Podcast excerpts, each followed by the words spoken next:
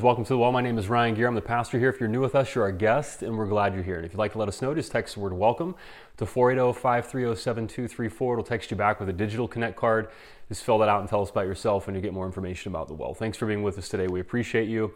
And today is the first week of a brand new series called The Family Tree The Denominations of Christianity. So we're learning about the various branches of the Jesus movement over the centuries. And I understand the title may not be the most enticing title in the history of sermon titles. So you hear denominations. Many of us think of arguments and division. Some of us think of Christianity as not so great of a word anymore. Some of us call ourselves Jesus followers because there's this thing called Christianity and lots of lots of other movements and politics get lumped in with that and some people aren't comfortable with that word. But what we're doing in this series is we're looking back over the centuries at people who wanted to follow Jesus Christ, wherever they were at the time, hundreds of years ago, perhaps. And those people were human just like us. And while there were things about life that were different, of course, there were a lot of things that were the same. And they wrestled with questions and doubts and their own spiritual journeys and challenges presented in their times. And they had to do their best to listen to the Spirit of God and do their best within their cultural understandings to figure out how to follow Jesus in their time. And it could be that the next big step in your spiritual journey, if, if you're somebody who you're, you're just not sure where you are when it comes to faith and belief and questions and doubts, it could be that the next big step is actually learning perhaps about somebody hundreds of years in the past who had this question, this struggle, this doubt they dealt with, and saying, wait a second, I can identify with that person who lived hundreds of years ago, maybe on the other side of the planet. And I had no idea that people were thinking these thoughts in, in history. And, and it could be that that's what opens the door for the next big step forward for you in your spiritual life. And so that's the main reason we're doing this series because we can identify with our spiritual ancestors, people who have gone on before us, who have wrestled with similar things, and we could have some amazing, revolutionary aha moments in this series. Now, another reason we're doing this series is we all know we're living in a divided time, a rancorous time. It could be getting worse, and we can all benefit by understanding each other a little bit better. And so, as we talk about these different branches of Christianity, we're not going to critique them. That's not our place to do that. We're going to learn about them, and then we're going to ask, what could I gain from this particular branch of Christianity that can help me grow in my own spiritual life? We're not looking to criticize somebody else. We're looking, what can I gain? What can I learn? How can I grow? And so here are the sermon titles. Today we're talking about Catholics. The next week we're talking about the Orthodox Church. It could be that, that next week alone is revolutionary uh, for your faith. And then uh, May 8th, we'll talk about Anglicans and Methodists. That's also Mother's Day. We'll talk about Susanna Wesley, the mother of John Wesley, who is the founder of the Methodist Church, and her influence on his life and her influence on as a, as a, of, as a woman leader uh, in her area. And then on May 15th, Lutherans and Presbyterians. May 22nd, Baptists, Anabaptists, and Pentecostals. And then on May 29th, uh, non denominational Christians, including churches like The Well who want to do uh, the kind of church that, that we're trying to, uh, to make happen here, where questions and doubts are welcome. So that's where we're headed in this series. Now, this is a graph of all Christians in the world. Over 2 billion people on planet Earth uh, call themselves Christians. And here are how the, the percentages break down for each denomination. You can see that over half of all Christians are Catholics. And the next are Pentecostals. If Pentecostalism was one denomination, they would be the second largest group of Christians in the world. After that, the Orthodox Church, that we'll discuss next week.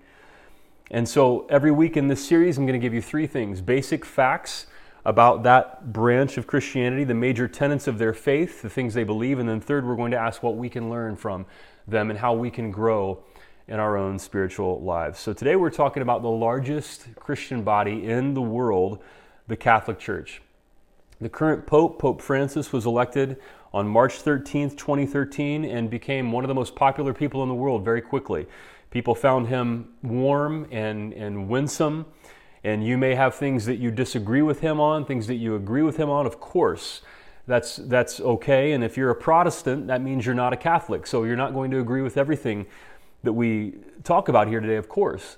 Uh, I'm a Protestant. But one year in to his election uh, to the papacy, journalists wrote about the Francis effect, that, that attendance in the Catholic Church increased around the world. He, he displayed humility and modesty. He, he wants to serve the poor. He wants to uh, clean up corruption and emphasizes love over political ideology. And I think Francis is probably benefiting all Christians, not just Catholics, even if there are things we disagree with him about, which of course there are for me and maybe for you. But I see him as somebody who is humble and compassionate and probably a good thing for Christianity all over the world. Now, one time a guy visiting uh, the well came up to me after a service, and I had mentioned Catholics in the, in the sermon and said something positive. And he thanked me for saying something positive about the Catholic Church because he's visited Protestant churches before that he told me about who bash Catholics. And he was thankful that, that we didn't do that. And unfortunately, there is a long history of Catholic bias, or anti Catholic bias in the United States. Prohibition in the 1920s was not just about alcohol. Part of the animus behind the political coalition that, that passed prohibition came from groups that were anti immigration, particularly uh, anti Irish, because they, they thought of Irish Catholics as drunks. And so, not only was it a way to deal with alcoholism and, and domestic abuse, which needed to be dealt with, but it was also uh, tied to an anti immigrant, anti Catholic sentiment. German Lutherans had also been stereotyped that way uh, in the past, and, and so uh, that continued in 1960 when, when John F. Kennedy was elected president. He had to give a, a, major speech, actually, while he was still running for president, assuring the nation that he wouldn't be controlled by the Pope. There was enough anti Catholic bias in the United States in 1960 that they were scared that the president of the United States might have this, might be a secret puppet of, of the Pope. It turns out that, that Kennedy was not exactly that, but that's the kind of anti Catholic bias there was in the 1960s. Now, some people that I know will mistakenly say that uh, there's a difference between Catholics and Christian. Like, well, are you Catholic or are you a Christian?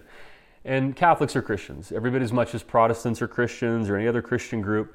Um, Catholics view Protestants as separated brethren and sisters in Christ. Catholics view Protestants as Christians, and, and Protestants should return the favor to Catholics and recognize that we are brothers and sisters in Christ. And so, if you're a Protestant, you're not going to believe the same things as Catholics. We'll talk about Protestants, but, but there are lots of Protestants who don't really understand the Catholic faith and we can benefit by understanding it. It doesn't mean that you are agreeing with it, but we can benefit at least by understanding. And, and, of course, prejudice is built on not understanding. We, we tend to criticize what, we're, what we don't understand. And so, if we understand something better, even if we don't agree, we can still have an appreciation and have a more peaceful, harmonious relationship. And and so, first, I'm going to start with the history of Catholicism. Of course, this is in no way exhaustive. There's not nearly enough time, even in a Ryan Gear sermon. They're not long enough for uh, all of that. But here's a brief history of the Roman Catholic Church. So, it's the largest Christian body in the world with over 1.2 billion members. Catholics represent over half of all Christians in the world, as we said. Uh, Catholicism is also the largest church in Arizona. Uh, for those of us who live here in Arizona, of course, we're online now as well, but it's one of the most enduring institutions in the world. The Catholic Church is eight times older than the United States.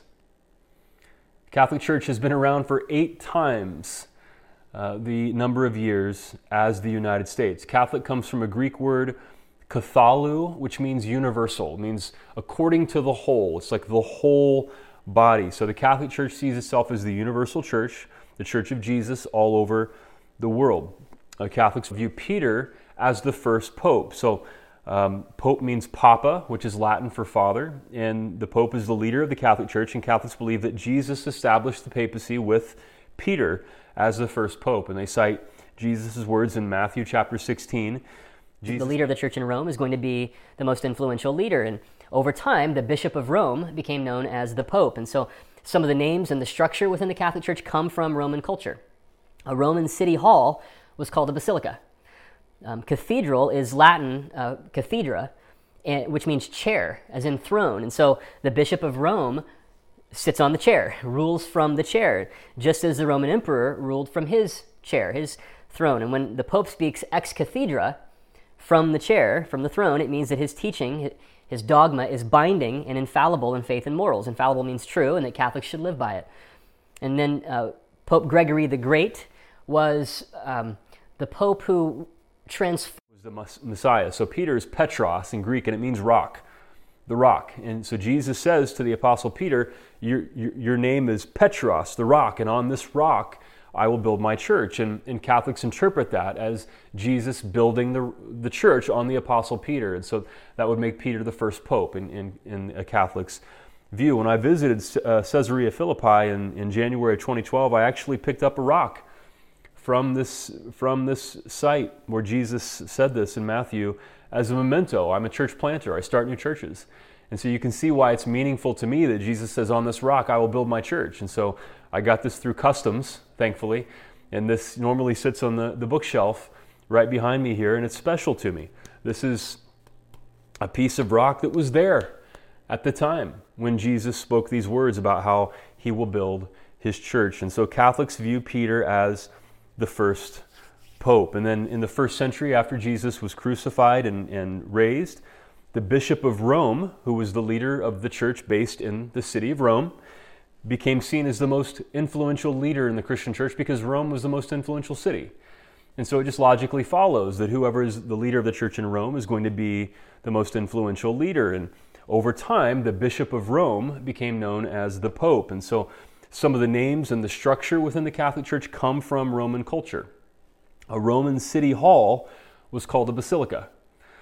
Um, cathedral is Latin uh, cathedra, which means chair, as in throne. And so the Bishop of Rome sits on the chair, rules from the chair, just as the Roman emperor ruled from his chair, his throne. And when the Pope speaks ex cathedra, from the chair, from the throne, it means that his teaching, his dogma, is binding and infallible in faith and morals. Infallible means true, and that Catholics should live by it. And then uh, Pope Gregory the Great was um, the Pope who transformed the Catholic Church into what would now be recognizable to us as the Catholic Church. In about 550 AD, under his leadership of you know, Pope Gregory the Great, he revolutionized worship in the Catholic Church, writing liturgy. Um, there is some question about his influence on worship music. There's a, a form of chant that bears his name. Can you guess what that kind of chant is called, named after Pope Gregory? Gregorian chant, and he may or may not have been involved in its use in the Catholic Church, but it's named after him. And, and then in 1054 AD, there was a separation that took place within the Catholic Church a thousand years ago. And that's only halfway through its history. A thousand years back, the Catholic Church was split in two, with Roman Catholics falling under the authority of the Pope and Eastern Orthodox churches rejecting the authority of the Pope. It's called the Great Schism. And we'll talk about the Orthodox Church next week. But uh, later in the 1500s, the Protestant Reformation took place, led by a Catholic monk named Martin Luther. And Luther and other leaders protested certain elements of the Catholic Church. So his followers were called Protestants, Protestants. And, and then major reforms were made in the Catholic Church in the 1960s that you probably know about, called the Second Vatican Council or Vatican II.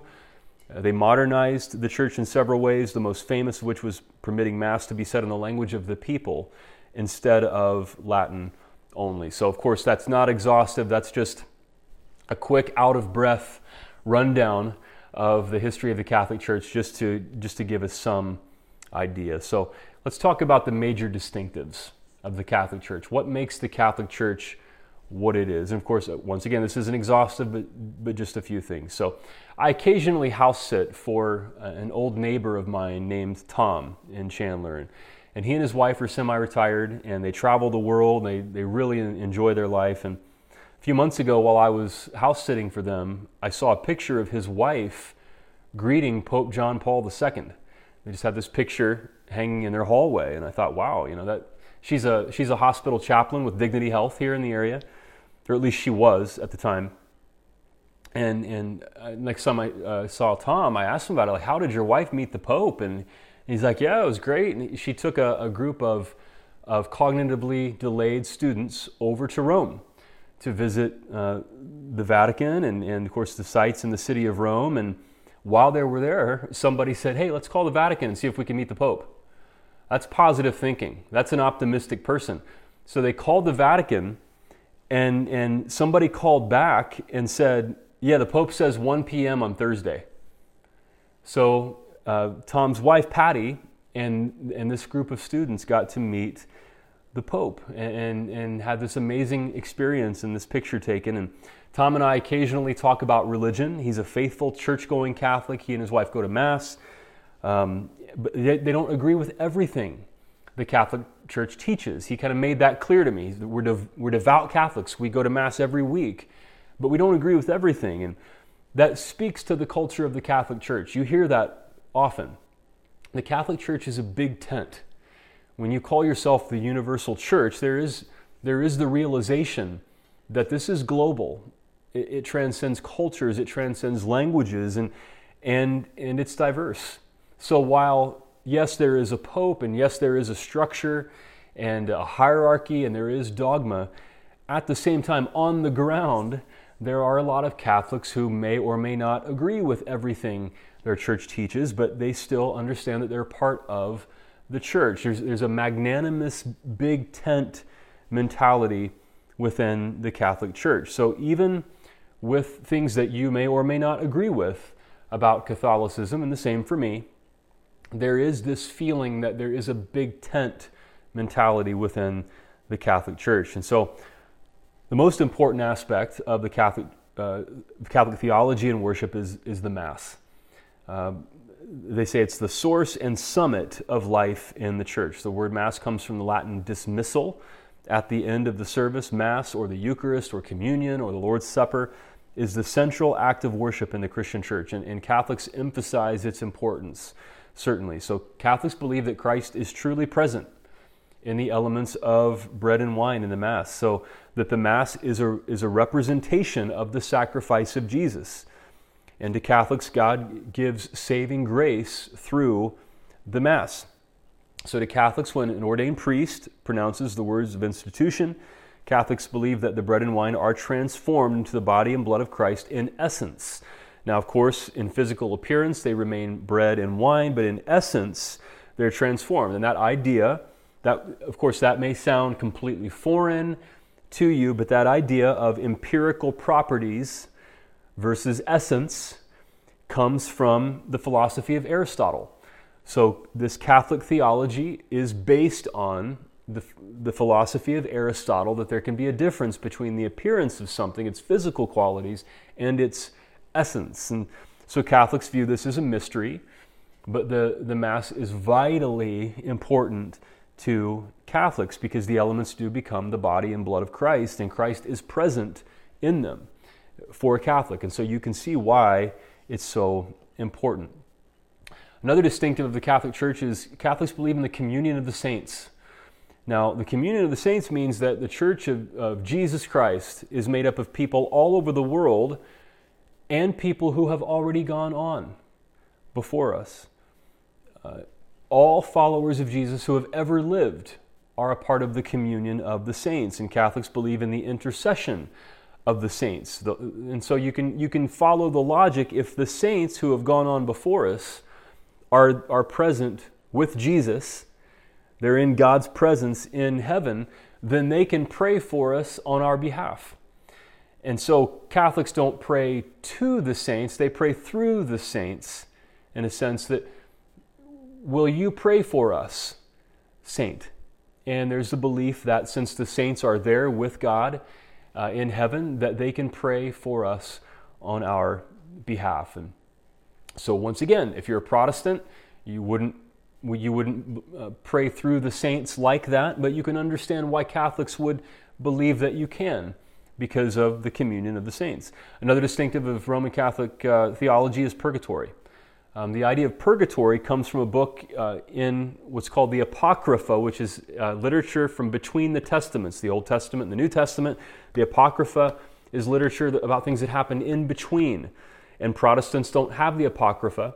as part of our Bible, but Catholics do. And there's a book in the Apocrypha called Second Maccabees about making atonement for the dead so that they might be freed from sin. People who have already gone on being freed from sin.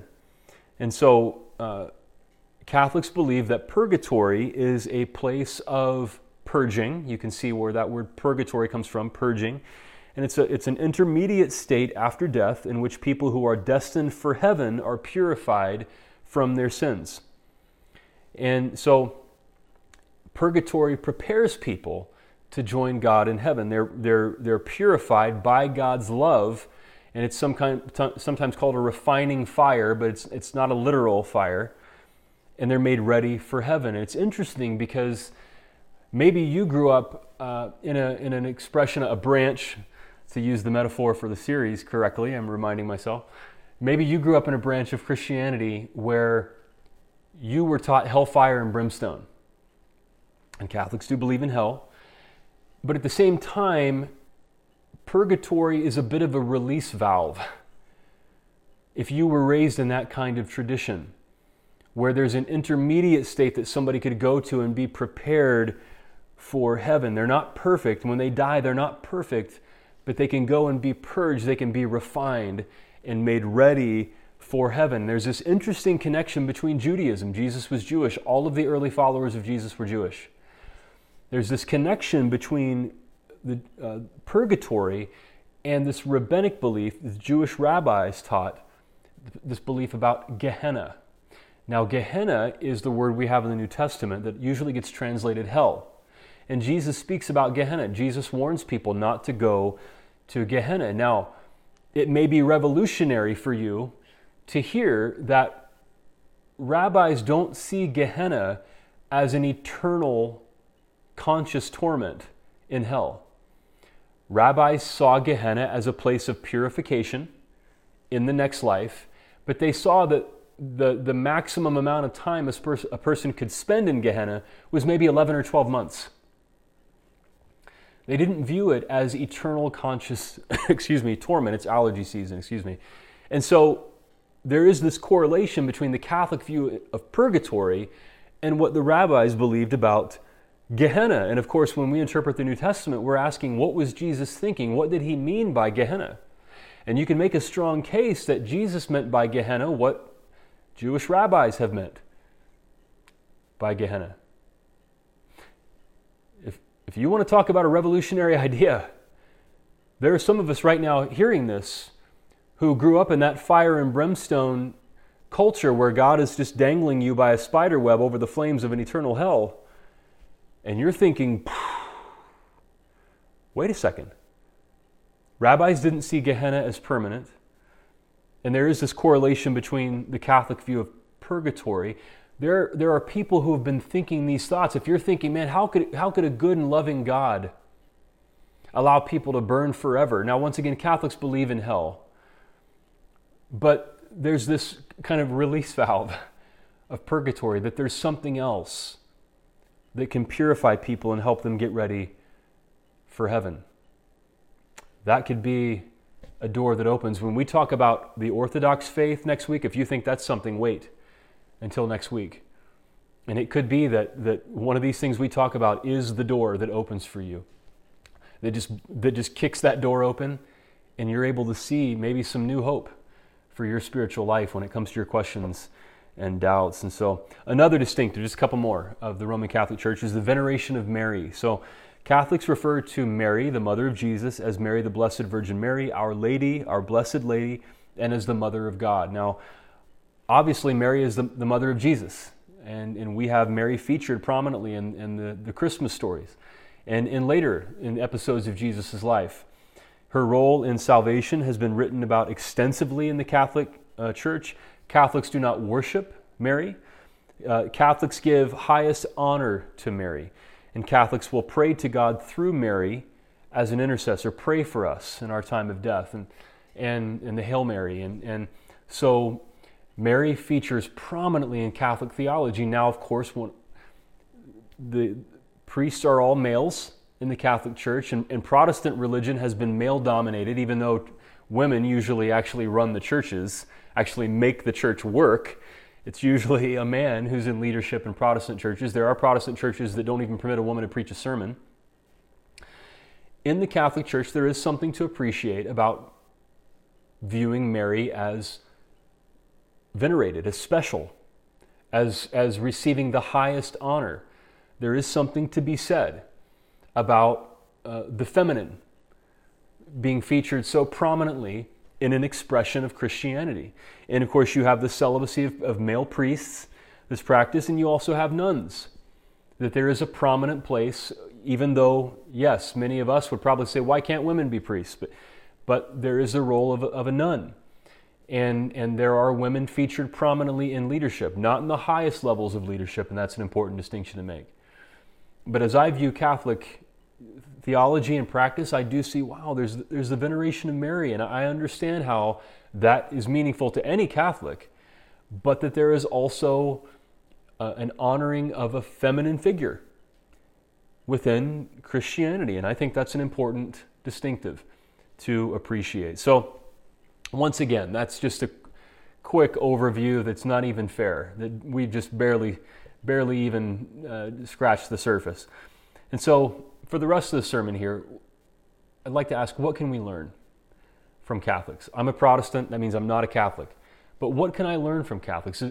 What can we learn from Catholic theology and practice that could be revolutionary, even for some of us, and could kick down that door so that you can go farther in your spiritual life? Well, just a few things. So, first of all, the Catholic Church has a developed and extensive doctrine of social justice. You don't need me to tell you that when you mention Christians in America, there has been such a, effusion fusion and a weird hijacking of Christianity in America by, by certain types of politics that when you mention Christians in America, you might assume that all Christians are supposed to vote the same way and have the same views on social issues. That is not true of Catholics. To uh, Catholics, the way we treat our brothers and sisters socially as a collective group has been extremely important for, for its entire history. And you see Catholics at work all over the world in social justice movements, even in, in the development of hospitals around the world. Right up the road here, I have Mercy Gilbert, that's part of Dignity Health, which is a, a Catholic hospital network. My youngest son was born at Chandler Regional, which now is a, is a, is a, is a part of Dignity Health, I believe. And you see it in relief organizations and community centers all over the world and, and Catholic relief agencies. And, and the Catholic doctrine of social justice asserts the dignity and equality of human beings. Now, once again, there are groups that are excluded still. So we're not pretending everything's rosy and perfect. But there is a developed doctrine of social justice that does value diversity and it urges societies to address social and economic inequalities that it calls sinful. It encourages love for our brothers and sisters. And, and many of us grew up in churches, or maybe as adults, we've been exposed to this kind of Protestant brand of Christianity that is only concerned with people's souls and not their bodies. We want to win souls to Christ. We want to win souls so they can go to heaven someday. So you have this disembodied form of Christianity that's about people's souls but not their bodies. But in the Catholic faith, there is a social component to faith.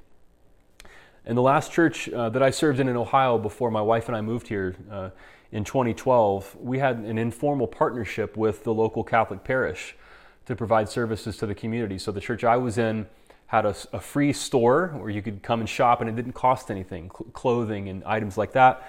And then St. Matthew's Catholic Church across town operated the food pantry. We sent people to them and they sent people to us. And, and one day, a couple of guys from St. Matthew's came over um, to the, the church building where I served, and, and they were helping a family who had had a house fire. And they lost everything in this house fire. And these guys from St. Matthew's came over to get clothing for the family. And, and they were uh, donating furniture and other things and, and food. And that was a Catholic church and a Protestant church working together to help people in need. It was just a cool experience and to see their, their faith in action. So, a concern for social justice. Next, I mean, once again, for some, this may be a, a mind blowing experience and an, an aha moment.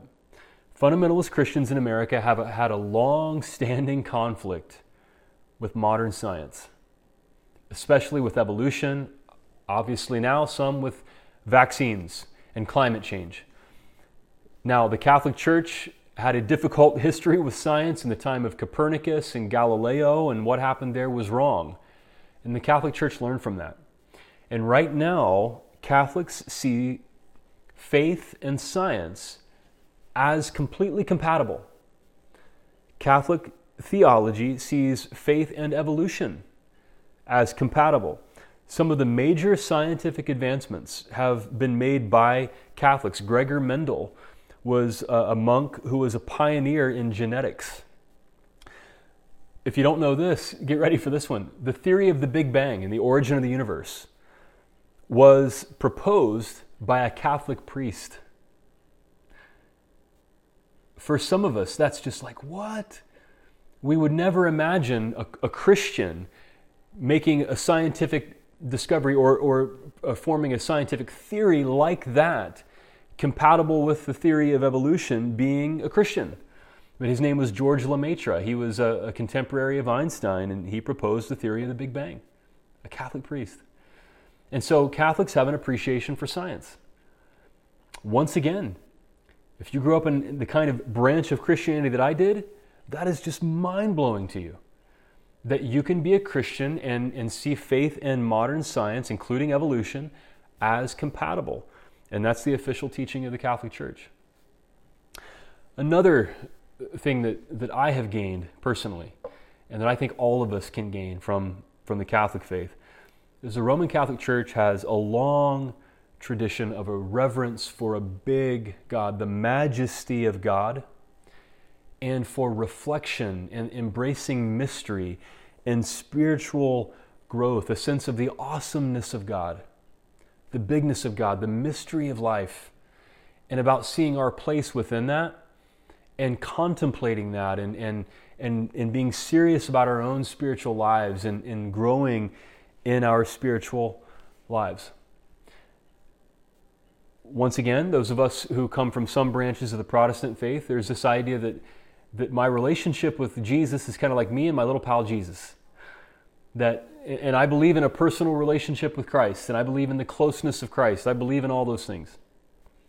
And at the same time, if that's all we talk about, we can domesticate Jesus there are times I've heard people talk about Jesus, it almost seemed, made Jesus seem like a pet. Like where the, the, the majesty of Jesus, that Jesus is, is God to a Christian, is lost. There are times in life when you need a big God. There are times in life when you face a crisis and, and the greatness and the majesty of God becomes important to you. There is a, there is a, a, sense in which we need a big God to see ourselves rightly. I had a conversation uh, with a friend of mine this morning, actually, who said that he feels close to God. He, he wouldn't necessarily call himself a Christian. He feels close to God or the universe or the force of what, or whatever, you know, whatever he kind of calls it when he's in the mountains. So he mountain bikes through the superstitions and, and he goes to like mountain bike races and, and he feels close to God in, in, nature, which Christians, of course, believe is the creation of God. And I said, yeah, man. I mean, like the man, those canyons, they're like they're like natural God-made cathedrals, you know, to, to a person of faith. And and we had this cool conversation about that. But one of the things we talked about was you see yourself rightly when you stand up against the Superstition Mountains here, which is, is, a massive mountain range with this, this sheer cliff face just east of, of where I live. And man, you get a sense of your own place in the universe when you when you stand up against the superstition mountains and you look up and especially at night and you see the stars in the sky and you're like, wow. There's a sense of awe and wonder. Catholics do a good job of seeing God with awe and wonder and embracing the, the bigness and the mystery of life. And and that's even built into Catholic architecture. Throughout my life, when I have wanted to get away and reflect, I would gravitate towards cathedrals or basilicas or, ret- or retreat centers. I served in a church again back in Ohio, and there was a, a basilica close to where I lived. And, and I don't know how many times I went there to reflect and pray. I would go at 2 a.m. I was single at the time. I would go to this basilica, this beautiful, expansive uh, place of worship that could seat a thousand or fifteen hundred people, and I would be the only person there. And, and the candles would be burning, and you would smell the incense. And I would sit in one of the pews and I would pray as a Protestant guy, not a Catholic, but I just found it to be a place where, man, I can I can connect with something bigger here. And there there was a basilica. Well, the one that I went to, I, I went to some other places too, actually, but the one that I was just talking about called um, Our Lady of Consolation. And it was believed that, that there was a statue of Mary there that had healing properties. So for I think 150 years, people have come there from all over the world making religious pilgrimages to that basilica, Our Lady of Consolation, seeking healing from physical ailments and, and other types of ailments. And, and there was a statue of Mary there, and there was a, a an, an engraved plaque underneath that statue that said, See if there is any suffering like unto my suffering. And it was meant to console people, that people who are hurting can come and find consolation thinking about Mary's suffering, watching her son die on the cross. So we just celebrated Easter. And, and, and people who are hurting could identify with Mary. It was just a place of prayerful reflection and beauty and contemplation and, and reverence and, and, and healing. And so um, there's a retreat center in Scottsdale called the Franciscan Renewal Center. It's just north of Camelback Mountain. I've been there so many times just to reflect, just to pray. There are prayer gardens all over the, the, the grounds, and there's one place in particular I visited called the Healing Garden, and they since have built a building where the Healing Garden was. That kind of that kind of hurt my heart to see that. It was such a special place, but there was a swing between two citrus trees in the Healing Garden. And I don't know how many times I sat on that swing and there were ideas formed in me sitting on that swing about pastoring a church that welcomes everybody. And it could be a place of healing and peace and joy and community and allowing people to be themselves and express their questions and doubts and their imperfections. And, and, and we don't have to pretend and we can do our best to, to support each other and follow Jesus. A lot of that stuff was conceived sitting on that swing. It's a special place for me. I actually lived in Tempe from 2005 to 2007 and then moved back to Ohio for five years, got married, had our first son, and Hannah and I moved back here in 2012. And um, Hannah and I met in college. We kind of lost touch, and then we got back in touch in 2006 through MySpace. Anybody? Remember MySpace? that dates us. And so back when we got in touch around 2007, I would sit on the swing with my cell phone and it would, would be like in November, freezing back in Ohio where Hannah still lived, and I would say, "Yeah, it's like 75 degrees and sunny here, and I'm sitting between two orange trees." That was my way of trying to get her to move out here, so we could, you know, date and get more serious. And she was pretty much like, "Yeah, put a put a ring on my finger, and that'll happen." So, you know how that turned out. I moved back to Ohio for five years, and then we came back out here. So it was just a special place for me, this Catholic retreat center. And then you think about um, Catholics uh, putting such an emphasis on spiritual development in retreat centers and spiritual direction.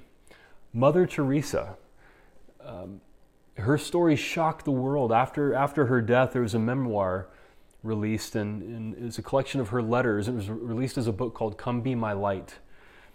And, and she was made a saint in 2015, but this book was released that contained her letters expressing her own spiritual journey, and it shocked the world because for years, Mother Teresa experienced what you, what you could call a dark night of the soul. That she had lots of questions and doubts and loneliness, and she wondered for, for years, where is God? Think about her serving the poorest of the poor and, and, and seeing this misery in the world. And, and she wrote freely about her letter about her own spiritual life. And she wrote these letters to her spiritual director somebody who who she could be honest with and who could who could give spiritual direction to mother teresa. I mean think about that. And for example she wrote in my soul i feel just that terrible pain of loss of god not wanting me of god not being god of god not really existing she's a saint now Is that shocking? But th- that's part of, of the culture of spiritual reflection and contemplation and honesty with, within many Catholic movements over the centuries. To be able to freely express that to your spiritual director, somebody who has spiritual guidance, you know, in, in uh, authority in, in your life, to be able to say that to them honestly. Once again, there are many of us who grew up in, in, in, in church cultures where that would just, you'd get kicked out the, the back door for saying something like that. But it's, it's something that we can learn, I think, that I can learn from Catholic spirituality. And, and of course, you can see, though, in her writings how she took that sense of loneliness and that, that darkness, and she used that to identify with Jesus on the cross when Jesus said, My God, my God, why have you forsaken me? Quoting Psalm 22.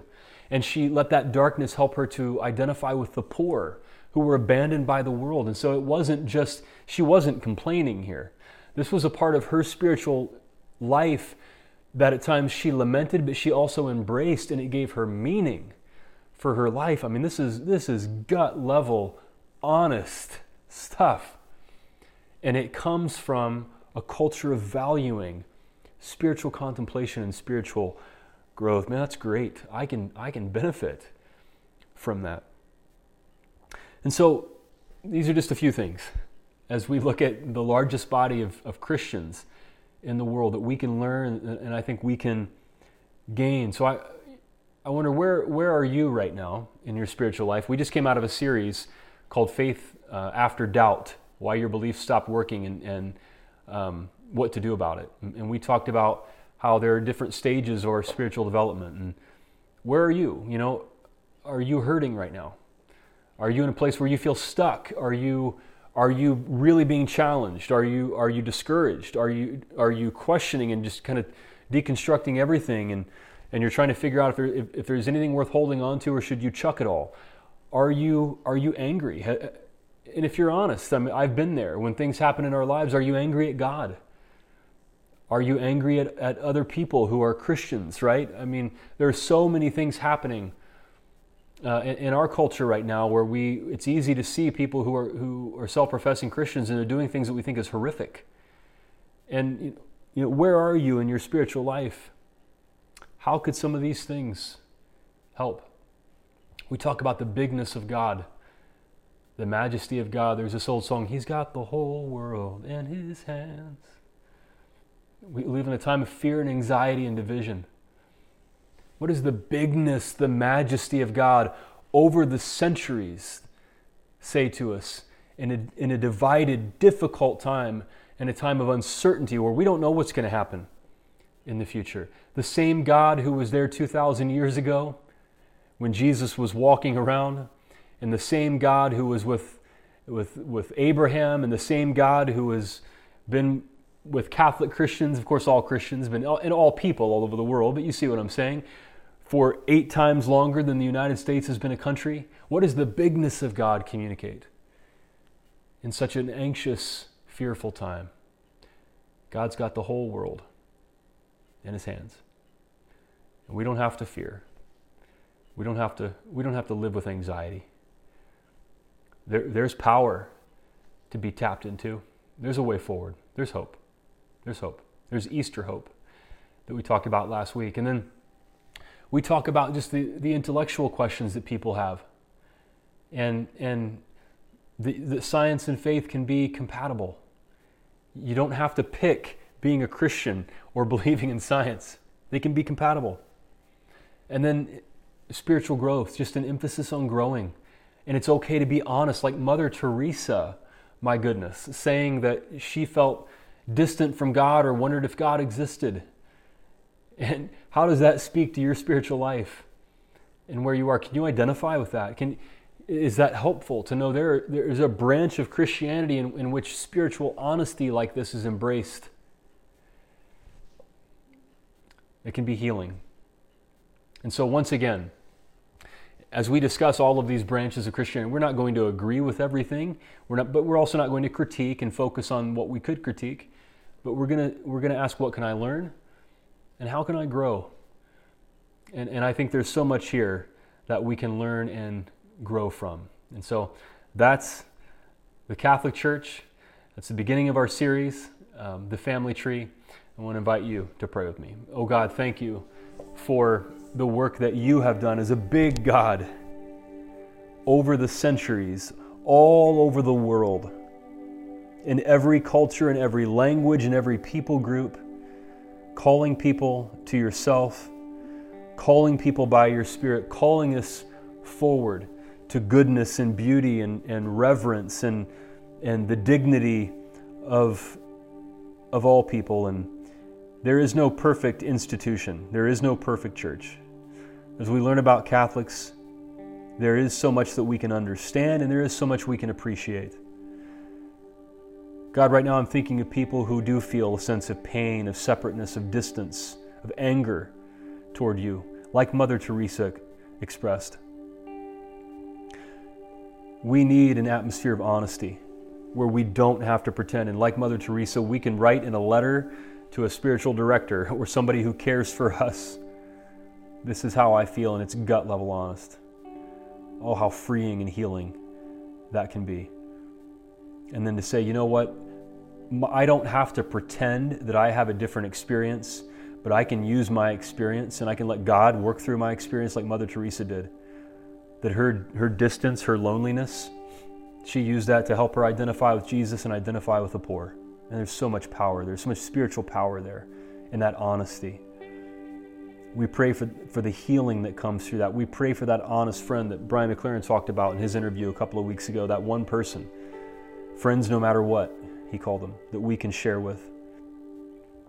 Or maybe it is finding a place of beauty and reflection and making time to value our spiritual lives and, and really listen to that inner voice and listen to your spirit and get in touch with you and get in touch with what really matters. See ourselves in perspective, whether it's it's on a mountain or or and you know there was a farmer one time in Ohio that told me he never felt closer to God than when he was on the back of a tractor.